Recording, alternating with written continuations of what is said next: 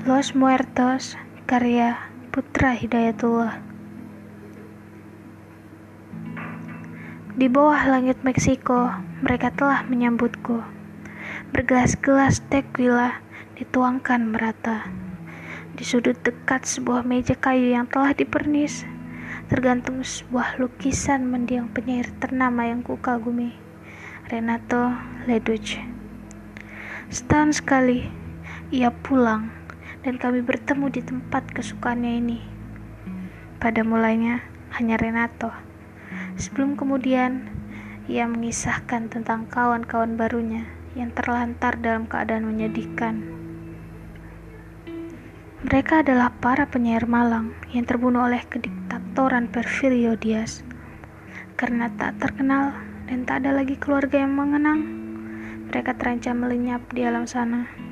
Renato berkata padaku, tepat pada malam dia di Los Muertos lima tahun yang lalu. Aku lalu mencari gambar-gambar mereka di tumpukan arsip di tempatku bekerja.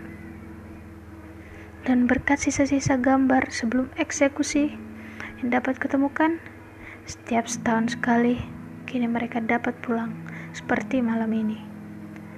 Mereka terlihat kurus dengan tulang pipi menonjol tetapi senyum mereka memancarkan sikap keras kepala dan semacam kepolosan sehingga tampak seolah di sana tak pernah ada duka Don Pedro Tak kusangka, bandut juga kau. Salah satu dari mereka berkata. Semuanya tertawa, aku tersenyum saja. Mereka merujuk pada sebuah puisi panjang yang kutulis untuk seorang perempuan di alam sana. Puisi itu muncul di koran ternama ibu kota. Tapi kau perlu belajar lebih banyak dariku. Ada bumbu gairah perlu ditambah. Ia berkedip nakal, sembari menggesekkan jari telunjuk di pipi sendirinya.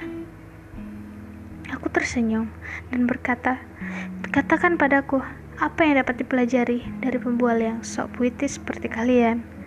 Dan di bawah kepulan asap cerutu, tak berhenti kami tertawa sehingga berjam-jam. Waktu berlalu tanpa kami menyadarinya. Di luar sana, bintang berpendar-pendar dan sejenak langit menurunkan keheningan. Renato berkata padaku, "Ketika kau sudah di alam sana, kau akan paham betapa berartinya sebuah ingatan. Ya, semacam puisi yang dikirim oleh yang hidup kepada mereka yang telah mati. Dan ketika malam mulai larut, satu persatu pamit pergi melihat tempat-tempat lain yang menyimpan kenangan. Terpancar jelas dari wajah mereka ingin tinggal lebih lama. Tapi, waktu mereka tidak banyak. Semua hanya terjadi setahun sekali di saat malam di El de Los Muertos yang singkat seperti ini. Setelah ini, mereka harus pulang kembali ke alam sana. Di bar itu, lalu aku tinggal sendiri. Pada akhirnya, semua akan pergi, aku berkata pada diri sendiri. Kata-kata Renato terngiang. Mereka yang sudah di alam sana tergantung pada ingatan orang yang hidup.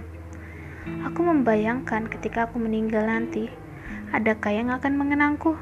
Aku beranjak dari bar, rintik hujan menyapa dan menyebarkan dingin ke sekujur badan. Ada yang menyeruak dalam diriku.